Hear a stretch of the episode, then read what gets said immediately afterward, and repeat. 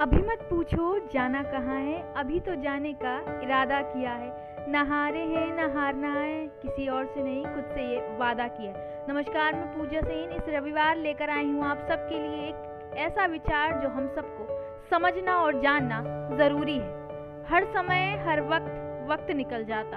सोचते सोचते महीनों और साल बीत जाते हैं, लेकिन हम कुछ नहीं कर पाते। लेकिन वो लोग, लेकिन वो लोग जो संघर्ष के लिए तैयार होते हैं, खुद को काबिल बनाते हैं, हर परीक्षा को पास कर आगे बढ़ जाते हैं, वही इतिहास को लिख जाते हैं, ये मालूम होना चाहिए।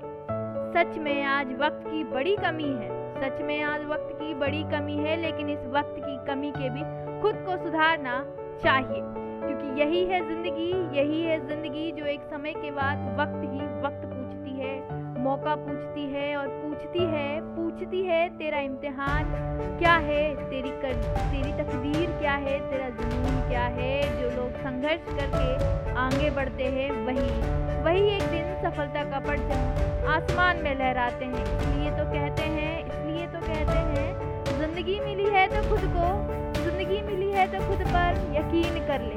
आगे बढ़, खुद पर यकीन कर ले। जो मिलना है, वो तुझे मिलेगा, उसके काबिल बन।